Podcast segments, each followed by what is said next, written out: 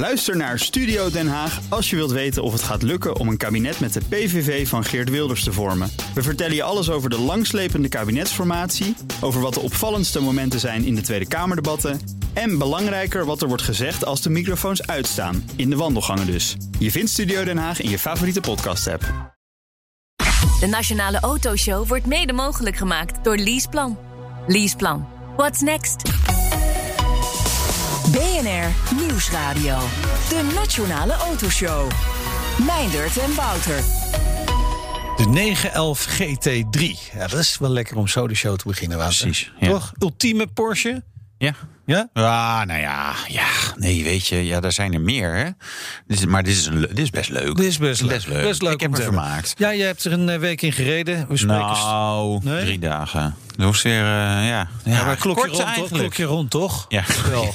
ja, ja, ja, wel 4000 kilometer in drie dagen. Ah, lekker Ja. man. Ja, nou, we spreken straks eh, PON Luxury baas Paul van Splunteren over dit model en veel meer. Ja, en het, het TT-circuit maakt zich op voor de negenste TT met publiek. Maar wel niet- leuk. Ja, nee, zeker. Dat is leuk voor ze. 100.000 fans normaal. Ja, nu iets minder. Eh, we spreken zo de Hmm. TT-voorzitter Arjan Bos. Oké, zou die nog voor de Formule 1 gaan, denk je? Ja, nee, inmiddels niet meer, Nee, denk ik. nee. Ja, wel, je weet het niet. Ja. Zijn twee races. Lange eh, termijn. ja, nou ja, we kunnen hem vragen. Doubleheader in de, de Netherlands. Mm, dat zou leuk zijn. kunnen. Eh, we hebben ook nieuws over de verdiensten van autodealers. Maar eerst VDL Netcar. Ze gaan auto's produceren voor een Amerikaanse start-up. Canoe. Canoe, ja. Wouter, nieuws werd, eh, Kano. Ja, nieuws werd gisteren groots gebracht. Ja, nou, wat een Champagne feest. kon eh, uit de kast, ook bij de familie Karsen. Mooi man, de Nederlandse auto-industrie. Ja, ja. Nou, ik vraag me af of ze bij VDL zelf daar nou echt de champagne voor openen. Ik, oh, weet je, duizend auto's in 2022, Ja, dat is opstart. één. Ja, en dan 15.000 misschien dat jaar daarna. Dit is een start-up. Ze zouden overigens al vorig jaar auto's produceren. Ze zijn al wat aan het verlaten. Maar Dus dat dit- zijn start-ups. hebben we ook bij. Tesla gezien, hè? Klopt. Eh, en nou doen zij een elektrische pick-up en daar maken ze ook een soort busje, Van. Eh, en, en toen dacht ik, ja, dat verhaal dat ken ik wel, maar het klinkt het niet per se in canoe. En toen ben ik eens even gaan kijken, even turven, hoeveel van die dingen in de start-up fase nu hebben. We hebben Nicola, we hebben de Lordstown Motor, dat is ook een pick dat vond ik eigenlijk de mooiste naam. De Rivian, ken je die nog? De Bollinger B1 is er ook nog. Ja. En dan hebben we ook nog een aantal bestaande fabrikanten. Hummer, GMC Hummer EV. Ford F-150 Lightning. Ja, maar Wouter... die komt al op de markt. Chevrolet Silverado. Ja, Tesla Cybertruck. ja. Dan denk ik, ja, Maar het zou kunnen dat deze, gaat doorbreekt. in Europa produceren, dat vinden we leuk. Ja, Dan wordt het goed. het doorgaat. Nee, ik, ik, ja, ik hier, heb wel, ik hier heb wel één niet- ding, want ik, ik heb even zitten kijken naar die modellen. Dat merk heet Canoe of Kano. Ja. Die, die, die cakejes kun je ook gewoon in de winkel kopen. Lijkt er precies op. Je weet wel, die, die wat hogere gevulde koeken. Ja. Ja, die je eigenlijk niet, meer- niet meer moet kopen bij onze leeftijd. Want ze zijn wel lekker. En je vreet zo'n pak in één keer leeg. Nee, precies. Maar, eh, en, eh, ja. en vervolgens heb je van die lavendels. eh, Ja. ja. Nee, Precies. precies. Maar Nee, wat ik, een lelijk ding is niet het. een hele mooie auto. Nou, het Oh. smaakt natuurlijk altijd heel persoonlijk. Nee, ja, dus wat dat betreft dacht ik, oh ja, is- wat een ja, fantastisch nieuws. Onze redacteur Nout die vindt het heel leuk, hè, want die is natuurlijk zo'n young urban professional. En die, die houden daarvan. Van dit soort Dus is- auto's of van, is- van het is voor de- Love Het is voor de jeugd. Nee, daar hebben ze nog geen last van. Nee, die- Nee, ja, dit is juist geen auto voor in de, in, in de stad. Want hij Ja, is toch? hartstikke groot. En eh, ja, nee, dit is, dit is een pick-up, zeg maar, Amerikaanse maat. Eh, Op de foto's op de website zetten ze hem dan ergens in de woestijn. eh Ja, terrein, eh, lekker kamperen met dat ding. Ja. Hoe Ja. ver kom je ermee? Eh, 400 kilometer. Echt een baan berekend. Nee, En ja, dan met zonnepanelen het op, eh opladen weer. Ongetwijfeld, ja. En Nou ja, goed. Hè, hij zal ook wel vol zitten met rijhulpsystemen, denk je niet? Dat denk ik inderdaad ook. Hè? Ehm, ja, steeds meer auto's zijn met deze rij op systemen uitgerust. Het Verbond van Verzekeraars onderzocht de nut en de noodzaak. Ja, noodzaak is het natuurlijk nooit. Nut, daar kunnen we het wel over hebben. Ehm en Gijk Veet is directeur schade bij het Verbond van Verzekeraars. Welkom, leuk dat je er bent. Jullie spreken van een uniek onderzoek. Ja, Wat maakt het uniek? paar dingen. Waanzinnig veel data. Eh, verzekeraars hebben natuurlijk heel veel data, omdat we naar risico's kijken, proberen in te schatten, pricing. Ja. We hebben heel veel data bij het uitbetalen van claims.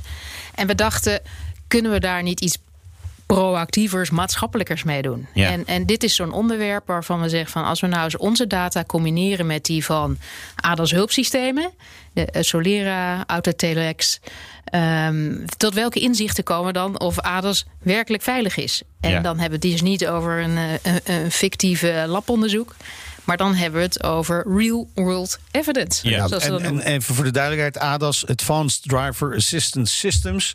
Dat zijn die rijhulpsystemen waardoor je een piepje krijgt als je buiten je lijntje gaat, zonder Ja. dat je knipperlicht aandoet. Ja, bijvoorbeeld. dat, of dat, als je dat is de in Japanse auto's. Hè. Dan krijg je een piep. Krijg je echt Ja. een piep. En bij, Ja, andere, en bij- bij Europese auto's is, is, in het het stuur, ja, bijvoorbeeld. Ja, of Ja. een zo'n ding, ding, ding, ding, ding, zoiets. Weet je. Heel mooi geëngineerd geluid. Goed punt, heren. Eh, ADAS is meervoud, heel veel verschillende systemen. En ook nog een probleem met heel veel verschillende namen. Dus dat is een van de uitdagingen überhaupt rond het hele ADAS. Hoe krijg je dat een beetje geclassificeerd, eenduidig en begrijpelijk? Ja. Maar goed, als je daar dan heel veel tijd in een onderzoek steekt... om dat allemaal netjes eh, uit te lijnen... en dan eh, zijn we in staat geweest om er 1 miljoen auto's tegen aan te zetten... Ja. Nou, Vijf niet, jaar niet- jonger. niet allemaal letterlijk tegenaan, toch? We hebben een aantal nee. die juist niet botsten. Nee, we hebben gekeken naar eh, al die miljoen auto's van vijf jaar of jonger. Ja. Die eh, tweezijdige ongelukken hebben gemaakt. Of geen ongelukken, want we hebben naar de hele statistische base gekeken. Ja. En, en dan proberen te achterhalen wat de correlatie is. Dus de ongevalskans en het type ADAS. Waarom geen eenzijdige ongelukken dan? Dat zit ook een beetje in de oorzaak waarom we naar gekeken hebben. Wij zijn lid van de Veiligheidscoalitie. Ja. Die heeft als doel om in 2050 de overheid te helpen naar nul verkeersdoden. Ja. Even voor de realiteit hier. We zitten afgelopen jaar 610. Ja, het is weer gestegen. Het is weer gestegen als je het correleert naar eh, verkeersdrukte die we niet minder hebben gehad afgelopen jaar. Nog steeds 21.400 zwaar gewonden. Dus dat, daar zit ons commitment ook. Eh, of zo voel ik hem ook, de- aan, aan die letselkant. En natuurlijk kijken we ook naar materieel. Hebben we ook in dit onderzoek naar gekeken. Ja, jullie zijn geheel onbaatzuchtig verzekeraar. Je bent toch altijd voor minder schade, toch? Nou, Of- of- eh, minder schade is minder premie, Ja. heren. Vroeg of laat mag je het zelf gaan betalen. En, en mind you, ik geloof dat de maatschappelijke schade orde van grootte 17 miljard is. Ja. Nou zijn we de laatste tijd gewend aan miljarden met, met corona. Ja. Maar ik vind het absurd veel geld. Ja. Dat is gewoon 1000 euro pp voor iedereen, zeg maar. Ja, zeg het maar of het de moeite waard is of dat we daar andere zinnige dingen mee kunnen doen. Ja, nou, ik denk dat je daar wel, wel naar kan kijken, op zijn minst. En Ja. dat hebben jullie gedaan. Ja, en nog meer waarom het uniek is. eh, we hebben het echt niet over één nacht ijs gedaan. Anderhalf jaar lang is erop gestudeerd. Dus eh, geen halve maatregelen. Ja. En, en hebben jullie dan alle systemen in dat eh, onderzoek meegenomen? Want Ja. het zijn er nog wel wat, hè?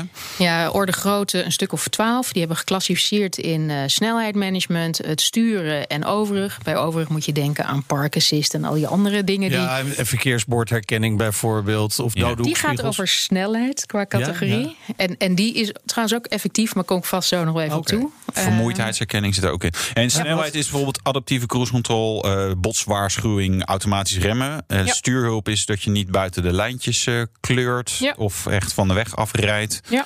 Eh, even grof gezegd. Ja, en zo zijn er natuurlijk wel meer. Maar als we al die systemen doorgaan. Ik heb het in persberichten ook wel eens. Dat zijn gewoon de laatste vier pagina's. Dat zijn dan alle systemen die eh 10% beter zijn geworden of nieuw zijn. Ja. Er worden er steeds meer. Dus daar komen heel veel resultaten uit. Wat zijn de belangrijkste bevindingen? Het korte antwoord is ja, het helpt. Het helpt. Nou, fijn. Het- Goed, het dankjewel. volg- Zo. Vrijdagmiddagborrel. ja. Bijna. Eén laagje dieper. Het verschilt nogal welke ADAS je op je auto hebt zitten. ja. Eh, zowel aan de positieve als aan de negatieve kant. Kijk je bijvoorbeeld naar eh, letselschade, dan is de kans dat jij een, een- dus een groot ongeluk veroorzaakt eh, met lane keep assist, Ja. dat is de nummer één factor eh, die impact heeft, 67% kleiner is. Oké. Dat is wel veel. En dat is lane keep assist is echt dat hij niet alleen hè, een pingeltje geeft, maar stuurt. Zeg maar jou van hè, weer de goede baan zet. Ja. Eh, hier raak je een goed punt. Ja. Al die systemen, al die merken werken- net iets anders. Maar in Ja. de basis is het inderdaad zo gauw je buiten of eh, richting de lijn gaat, tegensturen of een pingeltje Ja. en weer terug. eh, Ja, bij Mercedes hebben ze een tijd lang gingen ze remmen. Dat was heel weet je, deze aan de andere kant remmen, maar dat voelde zo onnatuurlijk. Dus daar mogen ze mee stoppen voor mij. Dat hebben ze ook volgens mij gedaan. Dit, maar dit is natuurlijk ontwikkelende techniek. Die chips worden steeds slimmer, het wordt steeds geavanceerder. Het verbaasde mij dat die op nummer 1 stond. En waarom? Omdat ik ook wel veel mensen spreek die zeggen: ja, die vind ik irritant, die zet ik uit. Eh, Ja, Goed punt. goed punt hè. Niet doen dus, want het helpt Nee. dus wel. Ja, nee, eh, even de, de top 4. Dan toch maar even voor letsel. Lane keep assist 67%. Eh, Rear collision. Dat is als er iemand te hard Ja. op je af komt rijden... dat je je lichtsignalen naar achteren stuurt... zodat er toch echt geremd wordt voordat hij je raakt. Ja. Nummer 2, dat is 50%. Vind ik ook nog heel veel. Ja. Eh, verkeersbordherkenning, jawel, op nummer 3. En 4, lane departure warning. Oh ja, ook die. Maar die is ook irritant. Zet u ook uit. Vaak. Exact. Niet doen dus. Nee. Ja, en die Ehm, verkeersbordherkenning die zit er ook nog wel redelijk vaak naast, is mijn ervaring. Ja, dat klopt wel. Ja, ja en die borden in Nederland met eh, 100 eh overdag begrijp je en helemaal niks van. 120 eh, Nee. als eh, de maan schijnt en het niet regent. En eh, nou ja, dat is allemaal ingewikkeld. Ja. Maar eh, lane departure en keeping op onze mooie, eh, eh, nauwere, rij, hè, die rijst ook eh, de, soort fietspaden die je natuurlijk op alle 80 wegen tegenwoordig krijgt, werkt voor geen meter. Want is je continu zeg maar jou je tegenligging aan- in aan het sturen.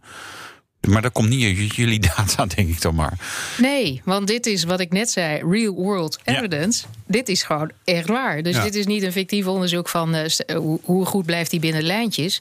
Dit is gewoon gekeken naar auto's van vijf jaar en jonger. Ja. Hoe die in de statistiek bij ons uitgekeerd binnengekomen eh, wel of niet voorkomt. Ja. En waarom de- delen jullie vijf jaar of jonger? Is dat om, om de, de data te beperken? Of? Nou, kijk, de, de, de, de meest geavanceerde eh, systemen. Kijk, die eerste systemen van ADAS die waren met name comfortgericht. Denk aan cruise control, eh, parking assist eh, of parking piepjes, omgevingscamera. Laat dat nou net drie dingen zijn die niet bijdragen aan veiligheid. Eh, komt ook uit onze statistiek. Dus eh, Oké, ja, want dat zei je net ook. Wat, is- wat, werkt, wat werkt niet? Dus wat, wat is ja, slecht? Nou ja, slecht is misschien een slecht woord, maar... Nou, in onze staatjes inderdaad cruise control, automatic parking en assisted parking. Oké. Eh, maar ehm, Oh, gelukkig niet de Sport Plus modus. Nee, nee die, zat- maar die zat ook niet in ons onderzoek. Nee, oh nee, niet. Nee. Ja, cool. Nee, maar even nuance. Wij zeggen eigenlijk, dit zien we nu, maar hier zou je nader onderzoek moeten doen. Ja, Want eh, misschien stond hij wel uit tijdens Ja. het ongeluk. Ja. Dus dat weten wij niet zeker. true. Oh. Maar eh, cruise control, dat is de domme cruise control. Dat je gewoon zegt, joh, eh, ik wil 120 rijden. En Ja. eh, nou, ja, als je tegenwoordig als je iets tegenkomt, dan blijf je gewoon 120 rijden. Dus Ja. dat, dat is ook veel meer comfort en niet echt veiligheid. Nee. En wat je ziet is dat de, de assistants die de laatste jaren op de markt zijn gekomen, vijf jaar, veel meer van comfort naar veiligheid zijn gegaan. En ik, Ja. ik denk dat het een hele goede zaak is. En sterker nog, je zult eh, vanaf 2022 ook weer verplichtingen van in Europa krijgen dat we eh, dat er verplichte ADAS eh, op nieuwe auto's de band afrollen. Ja, Ja. ja. maar dan, Zo- zit, dan zit het erop. Maar dit onderzoek maakt duidelijk dat ze ook echt werken. Dan moeten mensen dus ook wel aanzetten. Zou daar ook niet gewoon een verplichting op moeten komen dan? Ja en nee. In deze Ja, dit is real, lastig. real world evidence zijn er natuurlijk mensen die hem uitzetten. Ja, En toch zit hij in de statistiek. ja, ja. Maar eh, het zou misschien wel eh, goed vervolgonderzoek kunnen zijn. Want kijk, sommige mensen zeggen van ja, 67 is waanzinnig veel Ja. lane keeping eh, assistance, de, de impact daarvan. Maar dan heb je nog steeds een derde wat wel een ongeluk maakt. Nou, ik vind het reuze interessant als we de vinger achter de EDR kunnen krijgen, de data recorder op het tijd van ongeluk. Ja. Ja. Of die nou aan of uit stond. En, en die laatste derde, stond die dan uit of niet? Nee, Ja. Eh, ja. ja. Had hij kunnen, had kunnen helpen? Dat is natuurlijk uiteindelijk ook. Hè, de- Maar even- even de, de reden waarom mensen dit soort systemen uitzetten, hadden we het net eigenlijk ook al eh, over, maar we kunnen het ook gewoon laten horen.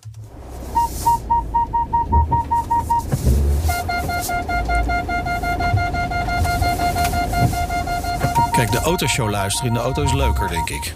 Ja, maar jongens, dit is parking assistant. Dat is ja, oké, maar goed. Nee, maar er zit, er zit ook wel op die andere systemen zit ook wel soms gewoon irritante en gewoon die reactie dat je, dat je iets doet wat, waarvan je zelf het gevoel hebt dat het beter is dan wat de auto doet. En, en dan gaat hij toch reageren. Dat is natuurlijk eh, de reden waarom mensen het uitzetten. Ja, want wat ik natuurlijk herken is die, die lane eh, departure warning. Dat als jij denkt van nou, er is hier niemand op de weg. Ik kan prima naar rechts terug invoegen. En dan gaat hij me vertellen dat ik niet rechts terug mag invoegen. Terwijl het eh 12 uur s'nachts is. Ja, Ja. ik, ik snap dat best. Eh, En netjes anderzijds, richting aangeven, hè? Ja, Ja, zo heb je dat geleerd. Nee, ik, ik ook elke keer dan ik, oh ja, ja, ja, wel gelijk. Want je, je draait je stuur en doet tegelijkertijd eh, de richting aanwijzen. Ze hoort natuurlijk niet. Oké. Maar goed, ze moeten aan, eh, ze moeten op die auto's zitten. Ja. Hoe gaan we dat regelen? Nou, Fiscaal aantrekkelijk maken, denk ik dan altijd. Hè? daar, Nou, wij denken daar luisteren aan wij een- naar, Nederlanders naar. Fiscale prikkels helpen altijd. Ja, wij zijn fiscaal gedreven. Dat Zeker. zie je aan ons Ja. eh, elektrisch Zo is dat. wagenpark. Uh, kijk, je kan een paar dingen doen. Of wij, wij denken, wij bevelen aan om een paar dingen te doen. Ik denk dat het goed is, nu deze cijfers zo evident zijn, dat we het verder gaan stimuleren. En ik ben reuze benieuwd wat de overheid kan doen. Je kan met BPM iets doen op deze systemen. Je kan met uh, inderdaad fiscale prikkels iets doen. Die hebben we al gehad, hè? Cruise control. Je was maar zat op een niet in de bijtelling. Mocht je je eraf trekken we begin 2000 of zo. Ja, ik weet dat. Want kijk, toen heb ik namelijk mijn belastingaangifte. Ja, zo oud ben ik al. En toen had ik een leaseauto. Nee, uh, dus het kan wel. Maar dat, dat is overheid. Er, ja. er, zijn meer dingen die moeten gebeuren. Uh, ja. Korting net... op de premie. Dat zou een hele makkelijk. Ga ik zo over beginnen. Maar okay. één stapje daartussen. De aanschaf. De ja. aanschaf van de auto. Het helpt als de producenten, fabrikanten uh, een eenduidige set aan ADAS-termen gaat gebruiken. Zodat je ook werkelijk weet wat je hebt en niet moet gokken wat je hebt. En het tweede is, uh, en dit is trouwens belangrijk voor de hele keten, ook voor de schadeherstel, ook voor, uh, voor als je je auto op marktplaats koopt. Ja. Het tweede is dat je moet snappen als gebruiker wat hij doet en wat hij niet doet. En uh, we lopen heel hard weg uit de garage met die nieuwe leaseauto, met die bosbloemen. En je wil zo snel mogelijk gaan rijden. Ja. Maar ergens moet het moment gaan plaatsvinden dat mensen je exact uit gaan leggen tot waar het werkt en, en, en wat en wel en niet effectief gedrag is. Nou, en dan kom je nog eens een keer naar de verzekeraars.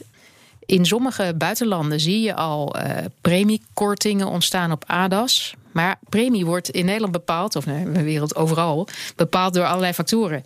Uh, het repareren van die dure systemen wordt natuurlijk niet goedkoper. Dat, dat voel je ook wel. Letselschades in Nederland, kosten lopen op. Dus er zijn meer factoren die bepalen of, of premie omhoog of laag moet. Maar uh, de, de, de markt voor autoverzekering is dusdanig concurrerend in Nederland. is echt een heftige concurrentie. Ja. Ik ben ervan overtuigd dat als verzekeraars zien dat die schadelast naar beneden gaan, dat die premies, dat je dat terug gaat zien in die premie. Ja. Welke auto rij je zelf eigenlijk en wat zit daar, wat zit daar aan systeem in? Oeh, ik heb, ik heb er twee. Oh. Eentje met alles en eentje met niks. oh, dat klopt wel ongeveer overeen met onze situatie thuis, ja. Ja, ja.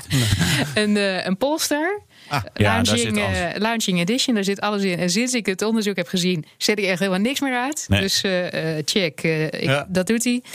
En voor op zondag hebben we nog een oude Wagoneer 5,9 liter 8 cilinder. Ah. Oh, ja. Maar die rijdt gelukkig alleen in en om het dorp zo weinig mogelijk. Oké, okay. dank. Ja, alles goed. Geke Feiter, directeur schade bij het Verbond van Verzekeraars. En op bnr.nl slash autoshow vind je een link naar het hele onderzoek. Meindert en Wouter. Ja, dan gaan we even echt rijden zonder de systemen aan. He, nog een week en dan is het TT-circuit in Assen toneel van de 90ste TT. TT. Nou, ja. Dus we gaan wel van het uh, zeg maar, zo veilig mogelijk naar racen op motoren. Zeg maar, ja. hè? Dus zo lekker, ja. uh, het ligt lekker uit elkaar. Precies. Um, ja, TT-voorzitter Arjen Bos, welkom in de uitzending. Ja, dankjewel. Trouwens, uh, als je dan toch wil racen, kun je dat het best op het circuit doen hè, met de motor. Dus dat is goed, goed punt. Dat, dat, is waar. Ja. Uh, vorig jaar ging het natuurlijk niet door vanwege uh, COVID-19, maar dit jaar wel. Dat, dat moet een, een, een, heel goed gevoel zijn. Ja, dat klopt wel. lange tijd zaten we in spanning van, ehm, ja, wat gaan we doen? Een TT die doorgaat, maar dan zonder publiek. Of een TT in ieder geval met wat publiek. Het laatste is het geworden. Uh, helaas niet uh, ja, zeg maar een TT zoals we hem gewend zijn met 105.000 toeschouwers op de wedstrijddag. Het is nu gelimiteerd tot 11.500 toeschouwers op de vrijdag, zaterdag en zondag. Dus ik noem het een kleintje TT. De sfeer zal ook iets anders zijn, maar de echte racefans kunnen er wel bij zijn. En dat, uh, daar ben ik heel blij om. Maar, maar dat, is, dat is 10% van wat het normaal is. Als ik nu ja. naar het EK voetbal kijk, dan zitten die stadions wel voller dan 10%. Waar, waarom is het bij de TT zo relatief weinig dan? Ja, wij hebben, ik denk al vijf weken geleden, hebben we natuurlijk al uh, een besluit moeten nemen samen met de veiligheidsregio. En toen waren de regels nog wat anders. En uh, ja, toen hebben we al wat opgeschaald, hebben we ook al iets wat meer risico genomen. Ook dat het op de vrijdag en de zaterdag mocht, dus niet op de wedstrijddag zelf, maar ook op de training en de kwalificatie. En ja, dit is gewoon in afstemming gebeurd met de burgemeester van Assen. En op dat moment waren we daar uh, blij mee en was dat het maximaal haalbare. En ja, je ziet dat de versoepelingen nu snel gaan. Maar we zitten net aan het laatste stukje en uh, ja, helaas. Ja, er is ja. ook echt niks meer mogelijk? Nee, op dit moment is het niet meer mogelijk. Nee, hier, uh, hier zijn de vergunningen voor afgegeven en uh, nog steeds onder strikte regels. En we hebben ook te maken met anderhalve meter afstand, ook nog steeds. En um, ja, we hebben 56, 57.000 tribuneplaatsen. En als je dan op anderhalve meter gaat zitten, kom je ongeveer op die 11.500 uh, ja, plaatsen uit. En, en dat is dus ook het maximaal toegestane aantal. En Nou ja, nogmaals wat ik zeg, het, het is niet het, het, het meest uh, ideale uh, scenario, maar wel een scenario dat we in ieder geval wat sfeer hebben en de echte racefans uh, tevreden kunnen stellen. Um, en hopelijk volgend jaar weer een circuit van Assen met een TT met 105.000 mensen. Ja, financieel gezien was het wel lekker geweest om, om wel alle kaartjes te kunnen verkopen, hè, begrepen? Want er zijn ja. wel wat financiële zorgen. Is, is de bodem van de spaarpot of van het spaarvarken nu echt in zicht? Ja, die is wel een zicht. Uh, laat ik het zo zeggen, de TT uh, die komt niet in de gevarenzone. Hij blijft uiteraard bestaan. Uh, maar de financiële reserves die we zorgvuldig hadden opgebouwd in een jaar of tien, ja, die zijn gewoon weg. vorig jaar hadden we een, een, slecht resultaat, 3 miljoen verlies. We hebben zoveel mogelijk gedaan wat we konden. Maar wij zijn een, een, een bedrijf wat niet echt voor de regelingen in, in, in aanmerking komen. Wel een deel NOW, maar we hebben 20 medewerkers. maar we hebben 1500 vrijwilligers. Dus echt een 15 het is echt een vrijwilligersorganisatie. Uh, en een tegemoetkoming in de vaste lasten konden we ook krijgen. Dat hebben we ook aangevraagd. Uh, maar het is een heel kapitaalintensief bedrijf met met name hoge afschrijvingen. Dus ook de vaste lasten vallen mee. Ja. Dus ja, we komen voor regeling en aanmerking. Maar een, een circuit is dusdanig specifiek dat het niet echt ja, met de generieke regelingen zeg maar uh, iets mee kan. En ja, dus die reserves die zijn zo goed als op. nogmaals, we komen niet in gevaar. En als het moet, kunnen we lijntjes uitgooien. Maar het is is wel jammer dat je weer tien jaar terug gaat in de tijd. Ja. Zou er dan extra steun moeten komen?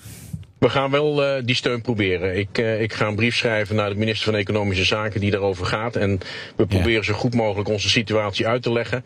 En, en hopen dat er dan nog wat steun uh, extra kan komen richting onze kant. En ik denk, ja, er zijn twee circuits in Nederland, zoals jullie weten. Mm -hmm. Zandvoort en Assen. En die zitten allebei in die, in die specifieke modus. Ja. Um, ja. Dus ja, ik ga, ik ga hopen dat de minister voor ons toch een, een kleine uitzondering gaat maken. Ja. Nou, ik zou bijna denken dat er wel meer organisaties zijn die een beetje in hetzelfde vaarwater zitten. Maar dat is misschien een onderwerp voor een andere keer. Um, hoe, hoeveel steun zou er nodig zijn? Of hoe, hoeveel wil je? Hoeveel moet je? Wat moet ik overmaken? Nou, ja. alles is meegenomen. Kijk, vorig jaar was het verlies 3 miljoen. Ik denk dit jaar 2, 2,5. Want je hebt gelijk met ongeveer 10% van de toeschouwers van nu kun je niet veel doen. Ik moet wel zeggen, we hebben wel veel support gekregen van businessclubhouders, van boxhouders, van ook de fans hè, die kaarten al gekocht hadden en hebben gezegd, nou die kaarten schuiven we door. Ze hebben niet het geld teruggevraagd. Dus we hebben toch wel uh, nou, uh, heel veel steun en support gekregen. Maar, en ik wil ook niet het hele verlies. Kijk, heel veel mensen en bedrijven hebben last gehad van corona. Daar zullen wij ook last van hebben. Uh, maar iets wat van steun. Al is het maar 100.000 of al is het maar wat meer. Dan met, met alles zijn we blij. Nou, dat klinkt dan wel goed. Ja, maar, maar met alles zijn we blij. Hebben we het dan over een bedrag van een aantal miljoen, nou, 6 miljoen? Ik, ik, ik, ik, ik, zou, nee, ik zou minimaal een miljoen gaan proberen. Okay. Uh, maar ik, ik, wil ook niet overvragen. Want er zijn natuurlijk nogmaals heel veel instellingen en bedrijven die het ook zwaar gehad hebben. Bijvoorbeeld ook in de horeca. Ja. Dus uh, het, het moet denk ik gewoon redelijk zijn. En dat het in verhouding staat tot elkaar. En, uh, en dan laat ik het aan de anderen wat, wat, die, wat die redelijkheid is. Ja, nog een week, dan gaat het gelukkig wel gebeuren. Hè? De 90ste TT. Het wordt toch wel een beetje een feestje? Jawel, jawel, zeker hoor. Want uh, uh, ja, de echte racefans die zijn er. Er is lawaai op het circuit. Dat hebben we ook al ja, een hele tijd niet gehad. En uh, nou ja, de evenementen, jullie weten, dat, dat had het zwaar. Maar nu gaat het er echt weer gebeuren. En hopelijk dat de evenementen die nadien komen, zoals een superbike of wat dan ook, dat die ook druk bezocht gaan worden. Dus ja, het gaat gewoon beginnen. De wereld gaat weer open. En ik, ik, ik zie veel vrolijke mensen op het circuit. Het is zonnig en we maken er gewoon het beste van. En we zijn zijn blij dat er in ieder geval mensen zijn. Dus we zijn best opgewekt. Succes en veel plezier. Arjen Bos, voorzitter van de TT. En zometeen... Ja, Pon Luxury Cars, Paul, baas uh, Paul van Splinteren... vertelt alles over de nieuwe Porsche 911 GT3. Ja, en we gaan het met de BOVAG hebben over de autodealers... want de nieuwste branchebarometer is uitgekomen. Oeh. Ja, kom maar in kwel vast weer. Hè? Ja. Blijven luisteren. Tot zo. BNR Nieuwsradio. De Nationale Autoshow. Meindert en Wouter. Hoe zou het toch zijn met autodealers, Wouter? Ja, kom maar in kwel. Nou, denk je? Mensen. Ja, echt waar? Ja, vast. Ja? Ja. Nou ja, je hoort het straks uh, van de BOVAG, want die hebben zojuist de nieuwste branchebarometer vrijgegeven. Maar eerst... Ja, de nieuwe 911 GT3 is in Nederland. En ja, dus traditie inmiddels. Dan uh, komt de baas van Pon Luxury Cars bij ons langs. Ja, en dat dus is... was de vorige keer ook zo. Dus dan, oh, ja? dan is het traditie. Ja, twee precies, keer. Twee keer, dan is het traditie. Uh, Paul van Splunteren, senior vice president van Pon Luxury Cars. Importeur van Lamborghini, Bugatti, Bentley en dus Porsche. Welkom, leuk dat je er bent. Dankjewel. Uh, Wouter heeft dus deze week de nieuwe 911 GT3 eh, gereden. Ik heb een ander eh, eh, PON-geval mee. Een po- ander pongeval. Ongeval. Ja, PON-geval. Een pongeval. Je bent er wat minder enthousiast over. Ja, nou, nee, maar als je vergelijkt met eh, 911 GT3, Wat heb je bij je dan? Skoda Enyaq. En Jak. Ja. Ik vind hem wel een mooie auto, Heel hoor. stil. Ja. Ja, ja, heel stil. Heel stil, ja. ja. Ja. ja. Je moet echt- Krijg je ook zo'n emotionele auto, hè? Zeg maar met tranen in je ogen zit je erin. Goed, de 911 GT3. Eh, eh, Wouter, heeft- Paul, jij hebt er ook mee mogen rijden. Want je mag als baas niet als eerste gewoon even het rondje pakken. Ik heb eigenlijk altijd de traditie dat ik dat soort auto's zelf even help inrijden. Ja. Dat ik dat ook vrijwillig een beetje Ja, opdring. dus ze moet zeg ook maar. goed worden ingereden natuurlijk. Maar hè? ik had, er was geen gelegenheid, dus ik heb gisteren ook voor het eerst eh, gereden, net als Wouter deze week. En eh, ik kan wel zeggen dat ik eigenlijk alle generaties GT3 gereden heb.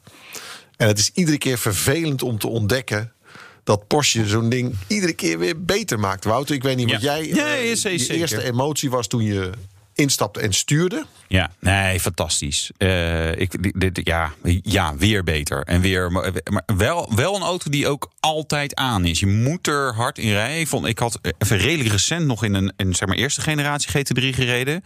Die is toch wat vriendelijker of zo. Dit is wel echt. eh, hij is Ik- net wat meer hardcore voor mijn gevoel dan Ik denk dat de banden daar wel een factor in zijn. Ja. Ik bedoel, de vooras, ik weet niet of je dat gevoeld hebt. Hè? Dus de nieuwe auto heeft een dubbele draagarm voor... in Ja. plaats van een McPherson-poot voor de liefhebbers en kenners. Ja, ik, ik moet elke keer gniffelen als het daarover gaat. Want de Honda Civic uit de jaren 90 had het ook al. Hè. Dus Jawel, het wordt, maar- het wordt maar gebracht als... het- nou, we nee, hebben nu nee, iets uitgevonden. Je voelt wel het verschil. Ja, ja, ja. De voorkant is mooier geworden eigenlijk.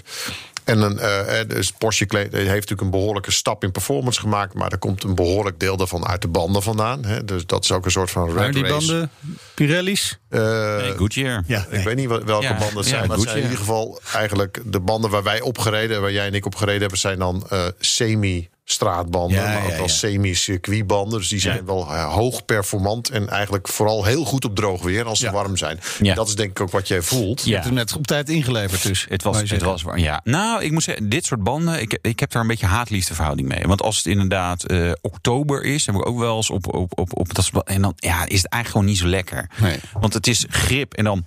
Weg. Ineens is het weg. Ja, weet je? En, en nu is het grip, grip, grip. Van nou ja, het plakt gewoon. De steentjes blijven er ook in zitten. Zeg maar zo eh, soft Zo is, is dat rubber. Ja. Maar het stuurgedrag van de auto met die banden, met die, met, eigenlijk met de wielophang en ook de aero, eh, dus de, de aerodynamica die ze gemaakt hebben, die maakt die auto een soort ongelooflijk scherp scalpeltje. Je Ja. kunt alles maar, zo. eh, Pa- Paul, je bent de baas. Jij moet er eigenlijk heel als een business case naar kijken en zo. Of word jij toch gewoon emotioneel zodat je denkt, ja, vet. Dit, dit, ik, ik heb eh, heel veel Taycan gereden de afgelopen maanden. Dus ik heb veel kilometers eh, met woonwerk met de Taycan gehad. Maar dan stap je in zo'n auto.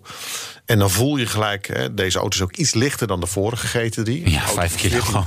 Jawel, maar het is wel, normaal worden auto's zwaarder. Ja. Deze is lichter. Ja. Een auto van 1400 kilo. Ja. En met dan 500 pk of 510 pk. Ja. Ja, dat, dat, dat spreekt, dat, dat geeft je gewoon... eh, eh, ja, Kippenvel. kippenvel. Precies, Kippenvel. goosebumps. Ja.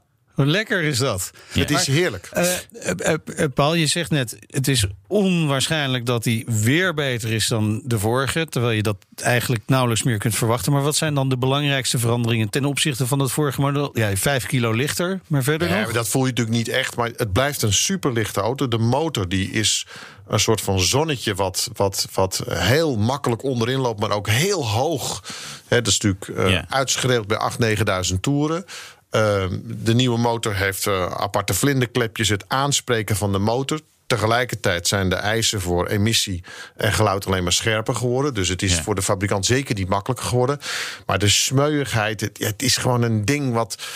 Ja, dat, dat, dat trek je aan, dat kruipt onder je huid. Ja, zo even- maken ze ze bijna niet meer. Hè. Nog maar een paar. ja, dat motorgeluid? Ja.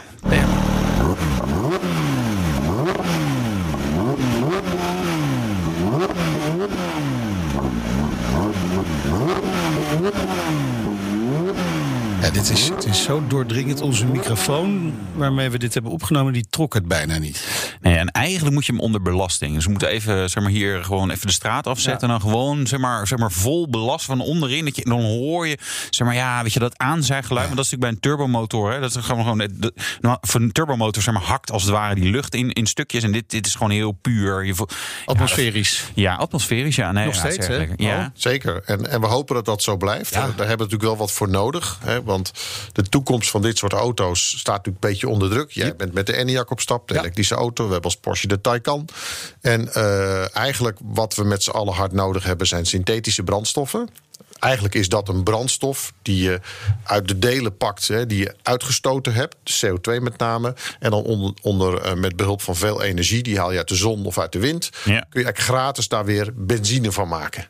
En dan krijg je eigenlijk, dus als je het allemaal uit de atmosfeer haalt en je stopt het terug in benzine, Ja. dan krijg je eigenlijk een CO2-neutrale brandstof. Maar wordt hier heel hard aangewerkt, Paul? Er wordt zo hard aangewerkt dat Porsche op dit moment een, eh, een, een, een plant bouwt in Chili. Samen met Siemens Energy, dat is een joint venture. En ze maken eigenlijk een plant die 100.000 of een miljoen liter per jaar kan maken. Dus dat is al een grote, eigenlijk al op grotere labschaal. Eh, en ze verwachten dat dit eh, binnen vijf jaar ook commercieel echt interessant is. Dat het op vergelijkbare hoogte ligt als gewone brandstof. En dat zullen we met z'n allen nodig hebben. Wij rijden in de Supercup rijden ze al eh, met, een, met een groot gedeelte synthetische brandstof erbij gemengd. Formule 1 is daarmee bezig. Dit hebben we natuurlijk heel erg nodig om dit soort hoog emotionele motoren in leven te kunnen houden. Maar ook straks onze classics te kunnen blijven rijden. En dat enorme wagenpark wat we hebben in Nederland. Er rijden 8, 9 miljoen auto's rond. Als we heel hard elektrificeren, dan hebben we in 2025 misschien 10% van het wagenpark geëlektrificeerd. Al die andere auto's kunnen we allemaal helpen en redden door synthetische brandstoffen te gebruiken. Ja, nou ja, dat is wel een mooie toekomst. Nee, ik, ik, de, de, in ieder geval een interessante ontwikkeling. We moeten, moeten zien of dat eh, gaat lukken. Even terug naar die GT3. Is dit, is dit een specifieke doelgroep die dit koopt? Ja. Ja, dit, dit is gewoon de, de echte ultieme sportwagenliefhebber. Ja. Maar het is jou ook opgevallen dat ondanks dat hij heel hardcore is... je kunt er ook heel lekker gewoon normaal mee rijden. Nee, ik kon dat niet, Paul. Nee, Paul. nee de conclusie was eigenlijk dat het mij... Nee, dat ik dacht, nee, dit hiermee kan ik niet normaal rijden. Nee, Kijk, ja, het kan wel, maar het doet niet. Dus Nou, maar ik ben blij dat jij wat volwassener bent. Ja, nou, dat durf ik- durf ik zeker niet te zeggen. Maar het was misschien lach aan het verkeer. Eh, maar ik, ik geloof echt dat eh, eh, de droom van ons bij Porsche is eigenlijk om te zeggen van... nou ja, je rijdt dagdagelijks met een elektrische auto, met een Taycan. Ja. En, Of een Enyaq. en in het weekend, of een Enyaq. Ja. In het weekend heb je een speeltje. Als je dat kan veroorloven, is dit natuurlijk het allermooiste wat er is. En het vervelende is, echt voor alle 911-rijders... ga er maar mee rijden en je wordt er zo hebberig van. Ja, en dus is er ook altijd wel een markt voor deze auto. Hoe, hoe loopt de verkoop? Ja, in we hebben er niet genoeg. Nee. Eh, We hebben door de problemen met de chipproductie en ook het feit dat Porsche sowieso een enorme vraag heeft in sportwagens, hebben we eh, te weinig auto's voor dit jaar. Daar verschuift een deel van naar volgend jaar. En ehm, ja, we denken dat de vraag eh, ja, die over, over- overstijgt eigenlijk het aanbod. Dan hebben we nu de GT3, daar heb jij mee gereden. Krijgen we straks de Touring. Dat is Ja. dan de Ja. GT3. Die is deze, de deze week ja. eh, gepresenteerd Zojuist natuurlijk. geïntroduceerd. Ja. Ja. Kijk naar de foto en dan denk je... ach, Ja, mooi hè, zonder spoiler. Wat luxer interieur, iets, ietsje luxer. fractioneel. Ja. Ja. de, de, de, de GT3 is natuurlijk echt hardcore. eh, Ja. En de Touring is ietsje comfortabel, maar blijft Ik, natuurlijk... ik zou nog voor die Touring kiezen, denk ik. Zo op het oog. Ja, die spoiler, dit is toch Ja, ook wel leuk. Een comfortabele jongen. Ja, ik, als ik, als ik, nou, weet je, als ik dit soort auto's op Instagram zet, dan, eh, dan komen er wel eens wat mensen bij mij foto's op de oprit maken. En deze keer stonden er gewoon zeven man al te wachten met mij voor de stra in de straat. Echt serieus. En ik was best lang al weg geweest. Ja. We gaan sporten, ijsje halen. En, eh, echt, oh jongens, jullie staan. Maar ja, dit doet wel wat. Kleur, hè, dat was die hardblauwe kleur natuurlijk. mooi. Eh, en de spoiler, ja, vind ik toch wel gaaf. Maar Touring, ook leuk. Even sparen nog. Is iets meer wolf in schaapskleren. Hè? Ja. Die, die GT3 is duidelijk meer uitgesproken. Het is grappig dat jij dat zegt over die spotters. Want gisteravond stond ik... ik- Ik was ook in een, eh, ergens thuis, maar stond hij voor de deur. En er was iemand gewoon twee uur in, in de avond... van half tien tot half twaalf bezig om als spotter... om foto's te maken van die auto in Ja. het avondlicht. Avond, wel een Oh, hele ja. mooie Hele foto's. Het is toch fantastisch Ja, dat mensen dat dit... dus, dus daar zijn we ook heel blij mee en trots op dat dat gebeurt. Ja. En de volgende stap is natuurlijk GT3RS. Ja, maar even, even de, Ja, de foto's staan foto. ook op ons Twitterkanaal, Ja. hè? Het BNR Autoshow. Vooral gaan kijken. Precies. Volg ons, dan mis je niks. Precies. GT3RS, dat, is, eh, ja, dat wordt het volgende stapje. Kan je nog niks Ja, ik ben over heel benieuwd wat Ja. ze daar nu weer eh, mee van plan zijn. Hè. De GT3 is dus eigenlijk de basis voor de RSR. Ja. Voor de, de, de, de, deze is de basis voor de Cup-auto. Ja, voor de circuitauto. De GT3 Ja. Cup, Ja. waar alle Carrera Cups en de Supercup mee gereden wordt. Eh, ja, daar weet ik nog niks van, maar eh, nog iets lichter, nog iets extremer en een klein beetje vermogen erbij. Ja, leuk. Leuk. Wel fijn dat het allemaal nog gemaakt wordt. Hè. We hadden het er natuurlijk eerder ook al over. Maar het is natuurlijk, Porsche maakt ook die stap. Heeft al die stap gemaakt naar elektrische modellen. Eerst de Taycan Cross Turismo zijn eh, geleverd in Nederland. Volgende Correct. stap is de elektrische Macan. 2023. Duurt nog even, ja. Ja, wordt dat, dat, maar ik kan me voorstellen dat dat, ik wou het vragen, wordt dat een belangrijk model? Maar ik denk dat het vragen is het antwoord geven. Ja, De Macan wordt ook Ja. een heel belangrijk model. Want door het BPM nu is die auto eigenlijk eh, te duur geworden in het spectrum. Ehm, als je kijkt naar Porsche, dan hebben we eigenlijk nu een derde elektrisch, een derde plug-in hybrids. Vlakt die ook niet uit, want als je een Panamera of een Cayenne rijdt met een plug-in hybrid. Ja. Ik was toevallig eh, begin van de week op en neer naar Duitsland en Amsterdam met een, met een plug-in hybrid Panamera 4S. ja. En dan rijd ik dus gewoon 1 op 13.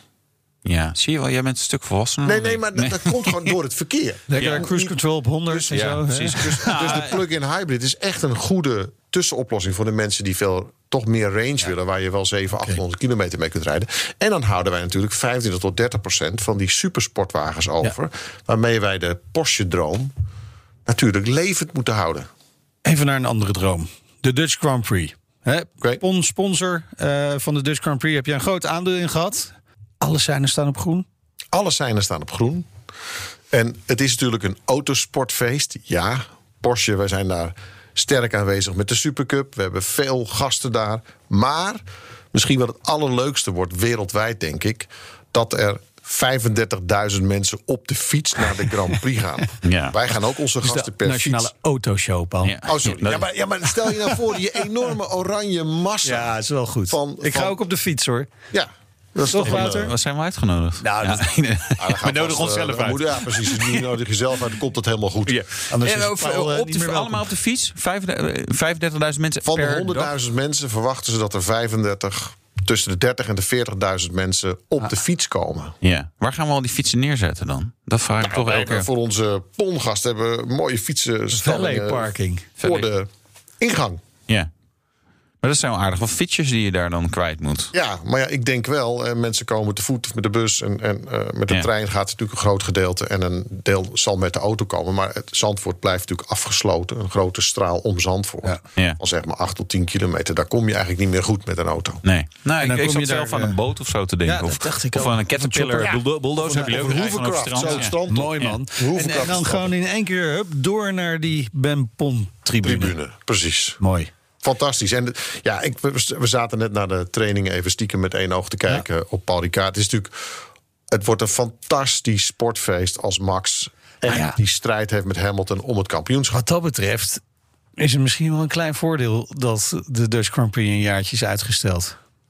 Hij zit er Het is nu beter dichterbij. dan vorig jaar. Daar Ja. heb je absoluut gelijk in. Want hij zit er nu zit er helemaal bij. Ehm, ik denk dat het een, ja, een geweldig autosportfeest kan worden. Voor alle autosportliefhebbers en autoshow-luisteraars. Precies. En voor mensen die van fietsen houden, die kunnen ook hun lol op Ja, precies. dat weekend. Dankjewel voor je komst naar de studio, Paul van Splunteren. Graag gedaan. Tof. De Nationale Autoshow.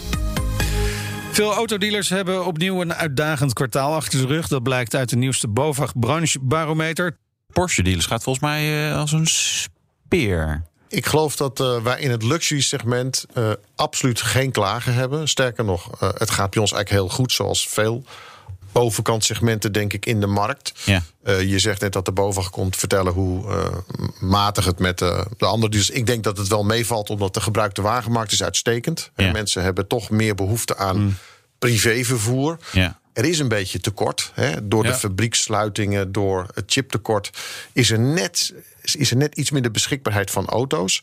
Waardoor eh, de hele business eigenlijk gezond is. En wij hebben daar met Porsche natuurlijk eigenlijk heel veel plezier van... omdat wij door de Taycan groeien. Ja. En we nog steeds in de breedte hele aantrekkelijke producten maken... voor mensen die het zich kunnen veroorloven. Dat moet ik natuurlijk wel erbij Ja, zeggen. precies, hè. Het is natuurlijk niet... Een, eh, Nee, en voor de meeste autodealers zijn het natuurlijk een iets eh, ander segment eh, auto's. Tom, we hebben inmiddels contact met je. Wat was het netto resultaat van autodealers in het eerste kwartaal? In het eerste kwartaal was dat een magere 0,93 procent. Dat is eh, weliswaar 0,1 procentpunt hoger dan eh, een jaar geleden in het eerste kwartaal. Eh, alleen zonder de NOW-steun van de overheid zou het slechts amper een half procent zijn geweest. Ja. Niet om over naar huis te schrijven. Nou ja, aan de andere kant, je hebt eh, je winst verdubbeld, zeg maar even als branche, met, eh, met steun. En je hebt winst. Ja, dat klopt. Maar kijk, een gezond rendement, hè, Paul zal er ook alles van weten. Een gezond rendement eh, voor een gezonde dealer moet enkele procenten, hè, hele procenten bedragen. En dit Ja. betekent dus, dit is een gemiddelde. Dit betekent dus ook dat er heel veel dealers zijn die gewoon onder de nul zitten. En die het heel erg zwaar hebben. Nou, en hebben jullie daar dan ook onderzoeken naar gedaan? Want ik bedoel, ik, ik, net van Paul hoorden we natuurlijk over... ja, nou ja, luxury gaat eigenlijk wel eh, gaat gewoon als een speer. En dat, dat hoor ik ook bij andere merken die zeg maar wat hoger in de boom zitten. Dus eh, zien jullie daar inderdaad verschillen tussen? Dat sommige bedrijven nog eigenlijk best wel oké gaan... maar er ook wel wat, wat, wat andere bedrijven zijn waar het slecht gaat? Ja, ja ik, kan, kan ze natuurlijk niet bij naam noemen, maar eh, er, zijn, er zijn wel eh, merken waarbij het eh, uitzonderlijk goed gaat. En, en, en dat zien we natuurlijk ook in ons jaarlijkse RODI-onderzoek. dat is het onderzoek waarin de dealers kunnen aangeven hoe tevreden ze zijn over hun importeur. Nou ja, om dan toch een, een paar namen te noemen. Dat zijn de, de namen uit de stal van Paul. Eh, die daar eh, vaak goed in scoren. BMW Mini eh, is daar koploper in. Nou, dat zijn ook importeurs en fabrikanten die het hun dealer gunnen om een goed rendement te maken. Maar er zijn ook heel veel merken waarbij dat heel erg lastig is. En waarbij de dealers heel veel kosten moeten maken. En waarbij daar dus heel weinig rendement, of misschien wel negatief rendement, eh, tegenover staat. Ja, maar eigenlijk is het wel interessant om te horen van wel- welke merken dat dan weer zijn. Want dan, dan zit daar misschien ook wel een, eh, een, deel van de oplossing. Het is toch ook gewoon, eh, ja jongens, grote fabrikant, grote importeur. Ja, je, moet- je moet ook, je dealernetwerk heb je ook nodig. Ja, inderdaad. En dat is ook wat wij benadrukken telkens in de markt. We hebben gezien dat er natuurlijk een aantal merken zijn die het heel erg goed doen. En we zeggen ook tegen die fabrikanten en importeurs die het niet goed doen... van joh, neem dan nou eens een voorbeeld aan. Eh, maar wat je natuurlijk eh, steeds vaker ziet is dat er... eh, conglomeraten ontstaan, wereldwijde conglomeraten van autofabrikanten. Het wordt alsmaar groter en groter en groter. Dus de dealers moeten ook steeds groter worden. Dealercontracten worden opgezegd. Dat betekent een heleboel onzekerheid voor, voor die dealers. Hè. Die weten ook niet meer goed waar ze dan op, op worden afgerekend. En of ze over een half jaar of over een jaar nog wel dat dealercontract hebben. Wat zijn hun investeringen waard geweest van de afgelopen jaren? Ja, dan wordt het toch wel erg lastig. Ja, en, en we kunnen dus concluderen dat de overheidssteun veel dealers toch wel overeind houdt op dit moment. Eh, hoe lang hebben ze die steun nog nodig? Nou, in principe heeft de overheid gezegd dat die steun doorloopt eh, tot in het derde kwartaal. Alleen wat we nu zien, Paul refereerde daar net ook al aan, aan de chiptekorten bijvoorbeeld. Dat is natuurlijk een nieuw gevaar wat op de loer ligt in de, in de branche. En wat een naeileffect is van de wereldwijde coronacrisis. Daarnaast is heel duidelijk te zien, ook in die barometer die wij elk kwartaal publiceren, dat ook in het eerste kwartaal heel duidelijk was te zien dat er minder kilometers worden gereden. En dat er dus minder behoefte is aan eh, onderhoud en reparatie. Het aantal eh, eh, gefactureerde uren per monteur is op een dieptepunt eh, geëindigd in het, eh, in het eerste kwartaal. En de prognose voor de rest van het jaar is niet zo bijster goed. Dus dat betekent dat die, eh, die bezetting in die werkplaats ook onder, onder druk staat.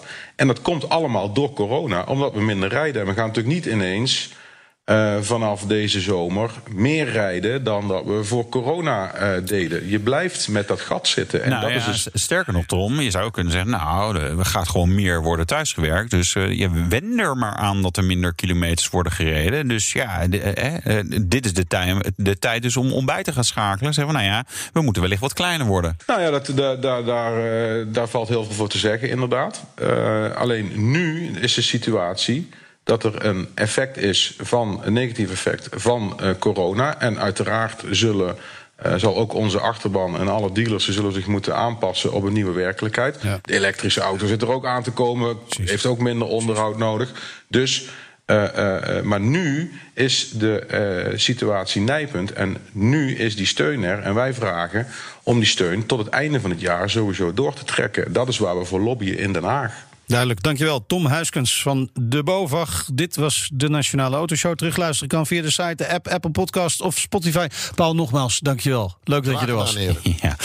Ja, zeker, dankjewel. En ook dat ik de GT3 mocht lenen voor jou. uh, vergeet je niet te abonneren. Volg ons Twitter, Facebook, Instagram. Waar zitten we toch allemaal? Hè? Overal. Overal. Echt, je kunt de hele dag met ons doorkomen. Ja.